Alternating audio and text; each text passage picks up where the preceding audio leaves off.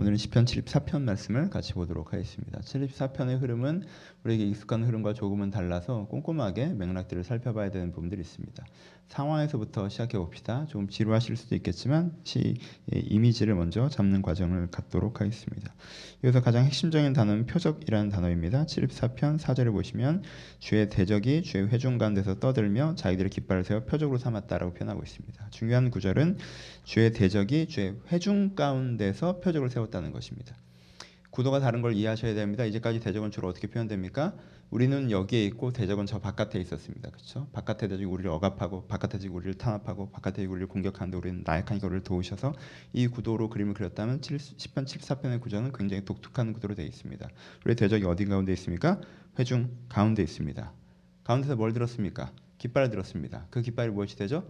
표적이 됩니다. 그렇죠? 그러니까 이들이 어떻게 했다는 거예요? 회중 가운데 대적들이 들어와서 표적을 세웠어요. 표적은 종교적인 용어입니다. 기준의 용어입니다. 이 표적을 세웠으니까 사람들이 어떻게 되겠어요? 그 표적에 반응해 나가는 것이겠죠.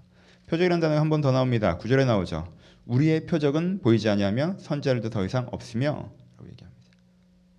무슨 뜻입니까? 하나님의 공동체에 악한 자들이 들어와서 표적을 세웠어요. 근데 우리의 표정, 하나님의 표정은 이 공동체에서 보이지 않으며 사라졌어요. 누구도 사라졌어요. 선지자, 바른 길을 가르치던 사람들도 사라졌어요. 그러니까 지금 무슨 그림을 그리고 있어요? 이 시에는 공동체 내부적인 문제들을 그리고 있습니다. 공동체 내부의 대적들이 들어와서 잘못된 표적을 세웠어요. 악한 표적을 세웠어요. 근데 사람들이 거기에 반응하죠. 사람들이 그것을 따라갑니다. 사람들이 그것을 따라가니까 무슨 일이 벌어집니까? 이 교회가 교회 아닌 것이 되죠. 이 이스라엘이 이스라엘 아닌 것이 되죠. 그렇죠? 하나님의 것이 하나님의 것이 아닌 것처럼 되어지기 시작한다는 것이니다 그래서 그들이 마치 도끼로 삶을 베는 자들 같이 그렇죠? 여기는 은혜가 사라지기 시작한다는 거죠. 그렇죠? 그래서 그들이 어떻게 합니까? 그들이 도끼와 철제로 성수의 모든 조각품을 부쉈고 성수를 불살랐다라고 표현하고 그들의 마음속으로 이르기를 이 땅에는 하나님의 회당을 모두 없애겠다고 표현한다고 얘기하죠. 마음속으로 이르기를. 그러니까 이들의 겉으로는 이 하나님인 양, 바른 것인 양 이렇게 하지만 실제로는 그것들이 사라져가기 시작하는 모양을 보여주고 있어요.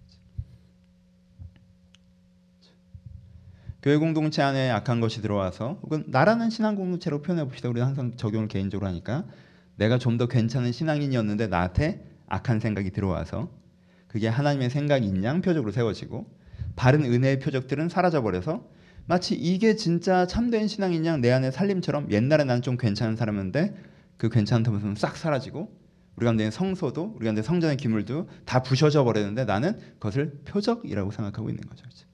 하나님의 뜻이라고 생각하고 있는 상태죠. 여러분 건강 교회 공동체는 외부의 대적으로부터 멸망합니까? 내부의 변화로부터 멸망합니까? 건강 교회 공동체는 항상 내부의 변화로부터 멸망합니다. 예배를 무너뜨리는 방법은 예배를 드리지 못하도록 밖에서 누군가를 핍박하는 것이 아닙니다.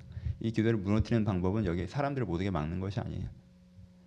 이 기도를 무너뜨리는 방법은 간단합니다. 기도하고자 하지 않는 사람들이 여기에 한 이 10배 숫자를 섞여 놓으면 이 기도는 없어집니다.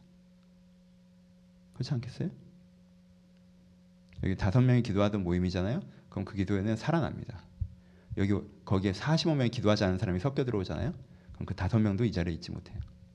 교회는 그렇게 없어지는 거예요. 인원이 든다고 부흥일까요? 그렇지 않아요. 건강한 교회들이 뭘로 망했습니까? 영적이지 않은 사람들이 유입으로 멸망합니다. 그래서 은혜로운 예배가 사라지는 거예요. 생기가 사라지고 메말르는 거예요. 유입된 사람들을 이 안쪽 사람들을 가르치면 괜찮겠지만 거룩한 표적에 세워져서 거룩하지 않은 들을 교화시켜 나가는 과정인지 모르겠지만 거기에 다른 표적이 세워져 버리면 그렇죠? 건물이 사라진 게 아니에요. 교회가 사라진 게. 그 교회들은 더 부흥하고 있어요. 외부적으로. 그렇죠? 우리도 마찬가지고. 우리에게도 그런 일이 벌어질 수 있고 우리 내부에서 그런 일들이 벌어지는 거고. 이런 일들이 벌어진 거예요. 그들 속에 회중 속에 그들이 와서 원수리 성 원수리 들어와서 그들 가운데 표적을 세웁니다. 그 표들에 사람들이 반응하기 시작하고요. 하지만 뭐가 없어요? 진짜 표적이 없죠. 하나님 근데 우리에게 표적이 보이지 않으면 선자들이 더 이상 없으면 이런 일이 얼마나 오래일지 우리 중에 아는 자도 없도다. 이게 신의 현재예요. 그러니까 어떻게 됐겠어요? 공동체 하나님의 것이 아닌 것처럼 됐겠죠. 그러니까 무슨 일이 벌어집니까? 74장 1절에 하나님이여 주께서 어찌하여 우리를 영원히 버리시나이까라고 표현하는 거죠. 주께서 기르시는 양을 향하여 진노의 연기를 뿜으십니까? 라고 표현합니다. 그러니까 이 시인이 느끼기엔 어떻게 된 거예요? 공동체 내부에 악한 것이 들어와서 공동체가 변질돼 버렸어요. 그러니까 하나님도 이 공동체를 공격하시는 거죠, 그렇죠? 얘들 없애버려야겠구나 이렇게 된. 그 상황이 이 신이 서 있는 상황이. 공동체 하면 또 너무 적용 안 되니까 우리 수요기도 항상 개인으로 갑시다. 여러분이 조금 더 괜찮은 신앙인이었는데 여러분 속에 다른 표적이 들어왔어요. 어? 저는 하나님 위해서 살겠다고 했다가 잘 먹고 잘 살고 뭔가 일이 잘 풀리니까 하나님이 도와주신다, 기뻐한다, 감사한다 이런 표적이 딱 들어왔어요. 그러니까 예전에 주를 위해 살고 뭐 하나님과 함께하고 뭐 내가 변화되고 주를 위해 헌신하고 선교하고 전도 이런 건 싹 사라졌어. 그냥 내 잘 먹고 잘 사는데 하나님이 도와주는 게 표적인 것처럼 됐어요. 그래서 살림처럼 내 안에 있었던 예전 은혜들은 싹 베어졌고요. 예전에 그 표적들은 다 사라졌고요. 그런데 여전히 여기에 아니 여기 이제 성소도 지성소도 다 무너졌어요 사실. 내가 하나님의 은혜로 변화되고자 하는 것도 없어요. 근데 여기 교회 이름은 남아 있죠. 제가 신앙생활 한다고 생각해요. 왜요? 거의 표적 있다고 얘기하는 거예요. 하나님께 기도했던 요즘에 내 인생이 잘 풀린다고 얘기하고 마음도 평화롭다고 얘기하는 거예요.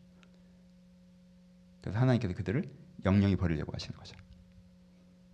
본인들은 모르고. 하여튼 풍경이래요. 이 풍경에서 이 시인이 기도를 하죠.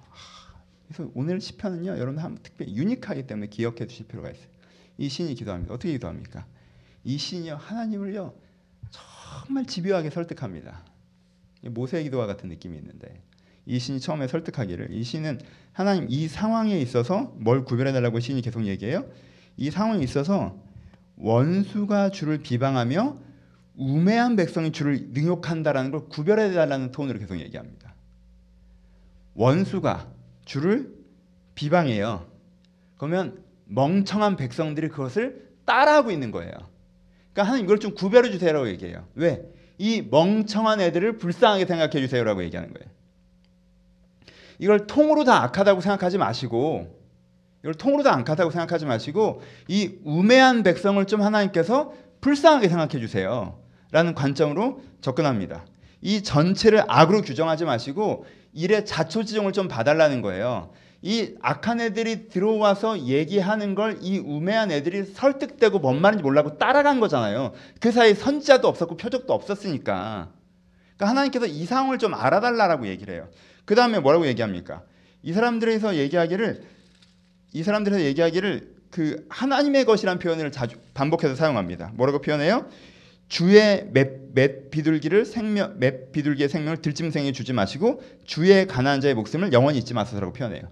주의 주의 얘들이 가난해서 비둘기 같은 애들이라 무슨 뜻이에요? 얘들이 약해서 그런 거잖아요, 하나님. 근데 하나님의 약한 것들이잖아요. 라고 두 번째로 설득하는 거예요. 맨 첫 번째는 얘들이 멍청해서 그랬어요. 우매해서 그랬어요. 좀 그걸 사정을 좀 알아주세요. 두 번째, 얘들이 약해서 그런 거 아시죠? 근데 이 약한 애들이 하나님의 약한 애들이니까 하나님의 이 맷비둘기를 듬찜생에게 주시겠습니까? 하나님의 가난한 자, 주의 가난한 자의 목숨을 영원히 잊어버리시겠습니까, 주님? 그러니까 하나님 거잖아요. 라고 이제 얘기가 나가는 거죠. 그리고 성경에서 가장 많이 하는 것이죠. 뭐라고 얘기해요? 맨 앞에 이 사람들이 누구라는 걸 우리 이 사람들이 이 약한 사람들이 누군지 다시 규정하죠. 옛적부터 얻으시고 성령하사 주의 기업의 지파로 삼으신 주의 회중을 기억하시며 그렇죠. 이 사람들이 누구예요?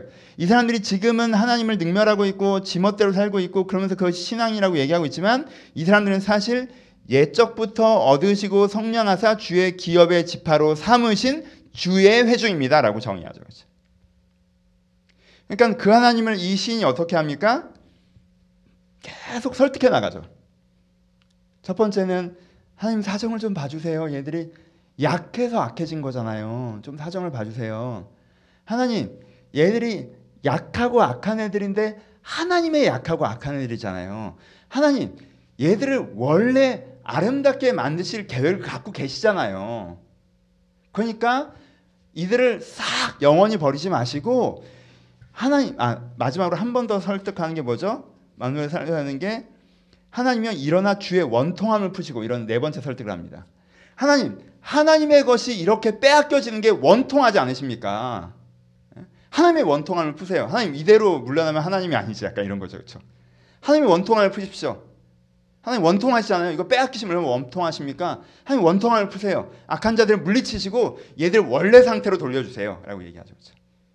이 네 가지로 집요하게 하나님을 설득해 나가는 것. 이게 이제 이 시인의 특별한 기도예요. 그럼 이 시인이 어떻게 이렇게 기도할 수 있었겠, 있었습니까? 이게 세 번째 단락이 되겠죠. 이 시인이 이렇게 기도할 수 있었던 것은 이 시인이 갖고 있는 하나님에 대한 믿음이에요. 하나님은 어떤 분이신다는 믿음을 갖고 있어요? 하나님은 예로부터 왕이신데 능력으로 바다를 나누시며 물 가운데 있는 용들의 머리를 깨뜨리시며 여러분 바다를 나누시며 물 가운데 용들을 깨시며 왜 굳이 이 비유일까요? 용은 악한 것의 상징, 그 악한 것의 중심 헤드를 표현하죠, 그렇죠? 권력을 그 중심 지도 지도력을 표현하죠, 그렇죠? 바다는 뭘 표현해? 혼돈을 표현하죠, 그렇죠? 그러니까 세상이 완전히 혼돈스러워지고 완전히 용에게 돌아간 것 같을지라도, 그렇죠? 이 세상이 완전히 엉망진창이 되고 내가 완전히 엉망진창이 돼서 하나님과 전혀 상관없어진 것 같을 때라도 하나님께서 이 바다를 가르시고 용의 머리를 깨서서? 이게 완전히 이렇게 됐을 것 같지만 하나님께 뒤집으신 하나님을 얘기하죠. 그 다음에 뭘 얘기합니까? 그 다음에 리워야단의 머리를 부수시고 그것을 사막에 사는 자에게 음식으로 주신다라고 얘기하죠. 리워야단은 뭐 바다괴물 이런 식으로 표현할 수 있는데 생명체 중에서 그래도 공룡이라고 표현하는 사람도 있죠. 가장 큰, 가장 압도적인, 그렇죠? 욥기에 나오는 사람들이 볼 때 와 할 수밖에 없는 가장 강력한 생명체, 바다 생명체를 잡아다가 사막에 사는 자들에게 고기 덩어리를 주실 수 있는 분이 하나님이시지 않습니까? 라고 얘기하죠. 그러니까 이것도 뭘 표현하는 거예요? 너무 악한 게 흥황하고 잘못된 게 대단해져서 뭔가 어떻게 할 수 없을 때라도 그걸 뒤집으신 하나님을 얘기하죠. 그렇죠? 반복적으로 나오는 얘기죠. 그렇죠? 그 다음에 주께서는 바위를 쪼개 큰, 큰 물을 내시며 주께 흐르는 강물을 마르게 하실 수 있는 하나님이라고 표현하죠. 그렇죠? 이것도 반전의 하나님이죠. 바위를 쪼개서 큰 물을 내칠 수도 있고 흐르는 강물도 마르게 할 수 있는 하나님이라고 표현하죠. 그래서 하나님 어떤 하나님을 표현해요? 낮도 주의 것이요 밤도 주의 것이라. 전 이것을 제목으로 하고 싶은데 이 시는 어떤 하나님을 믿어요? 밤의 주인신 하나님을 믿습니다. 밤의 주인신 하나님이라는 건 뭐예요? 하나님께 어두운 면도 갖고 있다는 뜻이 아니에요. 지금이 하나님이 없어 보인다 할지라도 하나님이 완전히 배제돼 보인다 할지라도 깜깜한 어둠 속에 있다 할지라도 하나님은 거기서도 하나님이시라는 뜻이에요. 그렇죠? 용이 세상을 붙잡고 있는 때라도 하나님은 거기서 하나님이시라는 거예요. 바닷물이 세상을 더 덮었을 때라도 하나님은 거기서부터 하나님이시라는 거예요. 리워야단이 세상을 붙잡고 있을 때라도 하나님은 거기서부터 하나님이시라는 거예요. 큰 물이 나서 세상을 휩쓰는 것 같을 때라도 거기서 하나님은 거기서 하나님이세요. 지금 아무 물이 없을 때인 것 같을 때라도 하나님은 거기서부터 하나님이시라는 거예요. 하나님은 밤도 주의 것이라. 이 시인은 이걸 믿어요. 이 시인이 보기에 지금은 밤이에요. 악한 자들이 공동체로 들어와서 악한 것이 내 안으로 들어와서 선했던 것들을 다 도끼가 아니 도끼를 잡는 자가 나무 산에 있는 나무를 다 잘라버리듯이 예전의 은혜와 예전의 아름다운 것들을 다 잘라냈고 성소가 무너졌고 기물이 파괴됐고 이제는 이 공동체 안으로 악한 것이 들어와서 선하다고 생각하는 것이 싹 사라진 것처럼 같을 때, 내 안에 악한 것들이 들어와서 내 안에 선한 것이 싹 사라진 것 같을 때, 그래서 하나님도 우리를 영원히 버리신 것 같을 때, 표적도 사라지고 선자도 사라지고 이게 언제까지 그럴지도 모르게 된 그때, 이 밤에 하나님은 여전히 하나님이시라는 거예요. 이 시는 그걸 믿어요. 그러니까 어떻게 해요? 그 하나님께 가서 하나님 얘들이 약해서 그런 거예요. 하나님 얘들이 하나님의 약한 것들이에요. 하나님 하나님께서 얘들을 아끼시잖아요. 하나님 하나님의 원통함을 푸세요. 하나님의 것으로 이들을 인도해 주세요. 라고 고백하는 거죠. 이 시인의 기도를 하나님께 들으셨겠습니까? 듣지 않으셨겠습니까? 듣지 않으셨으면 이 시인이 여기 이 시가 여기 기록되어 있지 않겠죠. 이것이 하나님의 마음에 합한 기도이기 때문에 여기 기록되어 있을 거라고 저는 확신합니다. 여러분 이 시를 통해서 우리가 두 가지를 묵상합시다. 첫 번째 세 가지겠죠. 여러분은 보통 이런 상황에서 어떤 시간을 가지십니까? 여러분들은 보통 이런 상황에서 어떤 시간을 가지세요? 우리가 이런 상황에서 어떤 시간을 갖고 있는지는 요즘 평범한 성도들이 한국 교회에서 갖고 있는 시간을 보면 알 수 있습니다. 한국 교회에 악이 들어왔고 은혜가 사라졌고 교회가 더 이상 교회 아닌 것처럼 되어서 하나님도 한국 교회 반대편에 서 계시다라고 생각하는 사람들이 많죠.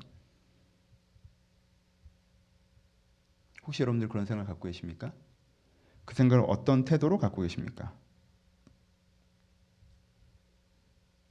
한국 교회는 이래. 한국교회 이 모양이야. 한국교회 악한 것들이 들어와서 예전에 선한 것들은 싹 벌목된 것과 같아. 사실 교회라고도 할 수 없지.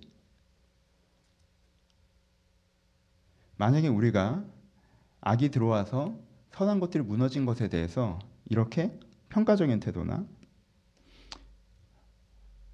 냉정한 시각을 유지한다면 그건 이 시인의 시각은 한국 교회에 대해서 여러분들이 그런 시각을 갖게 된다면 여러분 자신에 대해서 어떤 시각을 가지실 것 같아요?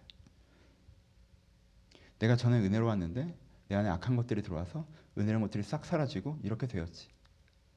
내가 한국 교회에 그런 시각을 갖게 된다면요, 내 자신의 실패에 대해서도 그렇게 냉정한 자책하는 포기하는 그런 시각을 갖게 되지 않겠습니까? 그렇죠. 우리가 그러니까 이 시인에게 맨 처음 도전받아야 되는 것은 무너진 것들에 대해서 우리가 어떤 시각을 갖고 있었느냐 하는 거예요. 그렇죠? 우리가 무너져 내린 것들에 대해서 우리의 그 사실은 맞지만 그 사실은 맞지만 그 무너진 것들에 대해서 시니컬하게 남의 얘기하듯 비아냥거리며 그렇게 이야기하는 것이 우리의 말투였다면 그것이 우리 가운데 있는 이 시인과 다른 태도의 문제가 있다는 거예요. 왜요? 그것이 누구보다 내가 객관적 타자, 한국 교회, 뭐 여러분 주변의 조직, 뭐 회사, 한국 사회, 가정, 관계, 공동체, 타인. 아, 저 사람은 다 그랬는데 이렇게 돼버렸네.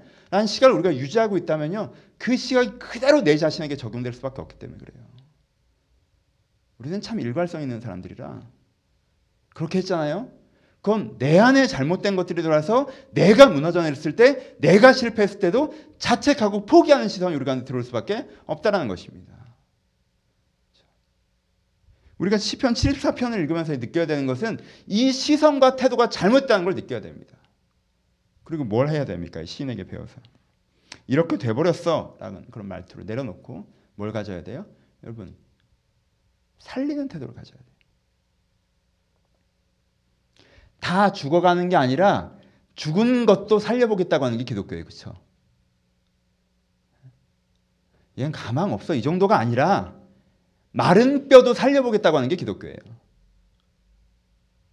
그러니까 내 자신이건 내가 속한 공동체이건 내가 속한 한국교회라는, 한국교회라는 집단이건 내가 속한 다른 어떤 사회적 조직이건 내가 속한 어떤 가정이건 간에 내가 거기서 죽이는 생각으로 가는 게 아니라 뭘로 가야 돼요? 살리는 생각으로 가야 된다는 거예요. 이지영이 됐는데도 시인은 어떻게 고백합니까? 이지영이 됐는데도 어떻게 고백해요? 얘들은 진짜 아무것도 없어요. 100% 잘못했어요. 그러니까 신이 뭘 붙잡아요? 얘들이 약해서 그래요. 잘한 건 하나도 없는 거예요. 하나님의 약한 자들이잖아요. 하나님이 약속이 있으시잖아요. 하나님 원통하지 않으세요? 신이 이걸 붙잡고 뭐 하나님을 붙잡고 그렇죠? 이들 다시 한번 살리는 태도로 기도하고 있는 이것들을 보셔야 합니다. 그러니까 여러분 여러분들 자신에 대해서 누구보다 수요 기도에서는 여러분 자신에 대해서 살리는 태도를 가지세요. 죽이는 태도를 갖지 마시고 여러분들의 팩트가 아무리 맞아도 그 태도가 틀리면 틀린 거예요. 팩트는 맞아요 여기도. 지들이 잘못해서 지들이 끝장난 거예요. 그렇죠? 팩트는 그래요. 근데 팩트가 중요한 게 아니에요. 태도가 중요한 거예요. 자기가 잘못해서 자기가 무너져 내렸어도 거기서부터 어떻게 하는 거예요? 살리는 거예요. 제가 잘못했습니다. 제가 약해서 그랬습니다. 제가 우매해서 그랬습니다. 그래서 내가 하나님의 우매한 자 아닙니까? 하나님의 가난한 자 아닙니까? 주님께서 나를 아름답게 만들고자 하는 언약이 있으시지 않을까? 기대, 하나님의 소망 있지 않으십니까? 그거 포기하기 원통하지 않으십니까? 하나님, 저에게 다시 한번 일하소서. 내 안에 표적이 회복되게 하시고, 내 안에 선지자가 회복되게 하시고, 내 안에 하나님의 일들이 일어나게 하소서. 그것이 필요합니다. 그 살리는 기도가 필요합니다. 이 시각을 유지하시면 여러분들 누군가에 대해서 누군 어떤 타인이나 한국 교회나 이게 문제고 이게 문제고 이게 문제라고 얘기하는 것들에 대해서 우리가 조금 더 조심스러워하며 조금 더 도전적이어야 되는 부분이 있습니다. 여러분 기독교는 맨 마지막 문장은 희망으로 끝나야 됩니다. 그렇죠? 기독교는 수많은 문제를 지적하고 수많은 죄악들에서 우리가 직면해야 된다고 얘기하고 덮고 가지 않겠지만 맨 마지막 문장이 희망으로 끝나야 돼요. 그 맨 마지막 문장이 준비되지 않았으면 그 앞전 문장은 우리 입에서 조심스럽게 내뱉어줘야 됩니다. 그렇지 않습니까? 맨 마지막으로 희망으로 끝나지 않겠다면 뭐 하자는 것입니까? 죽은 자를 비웃자는 것이 그들 욕하면서 내 우월감을 느끼자는 거예요? 난 나은 사람입니까? 좋은 신앙이세요?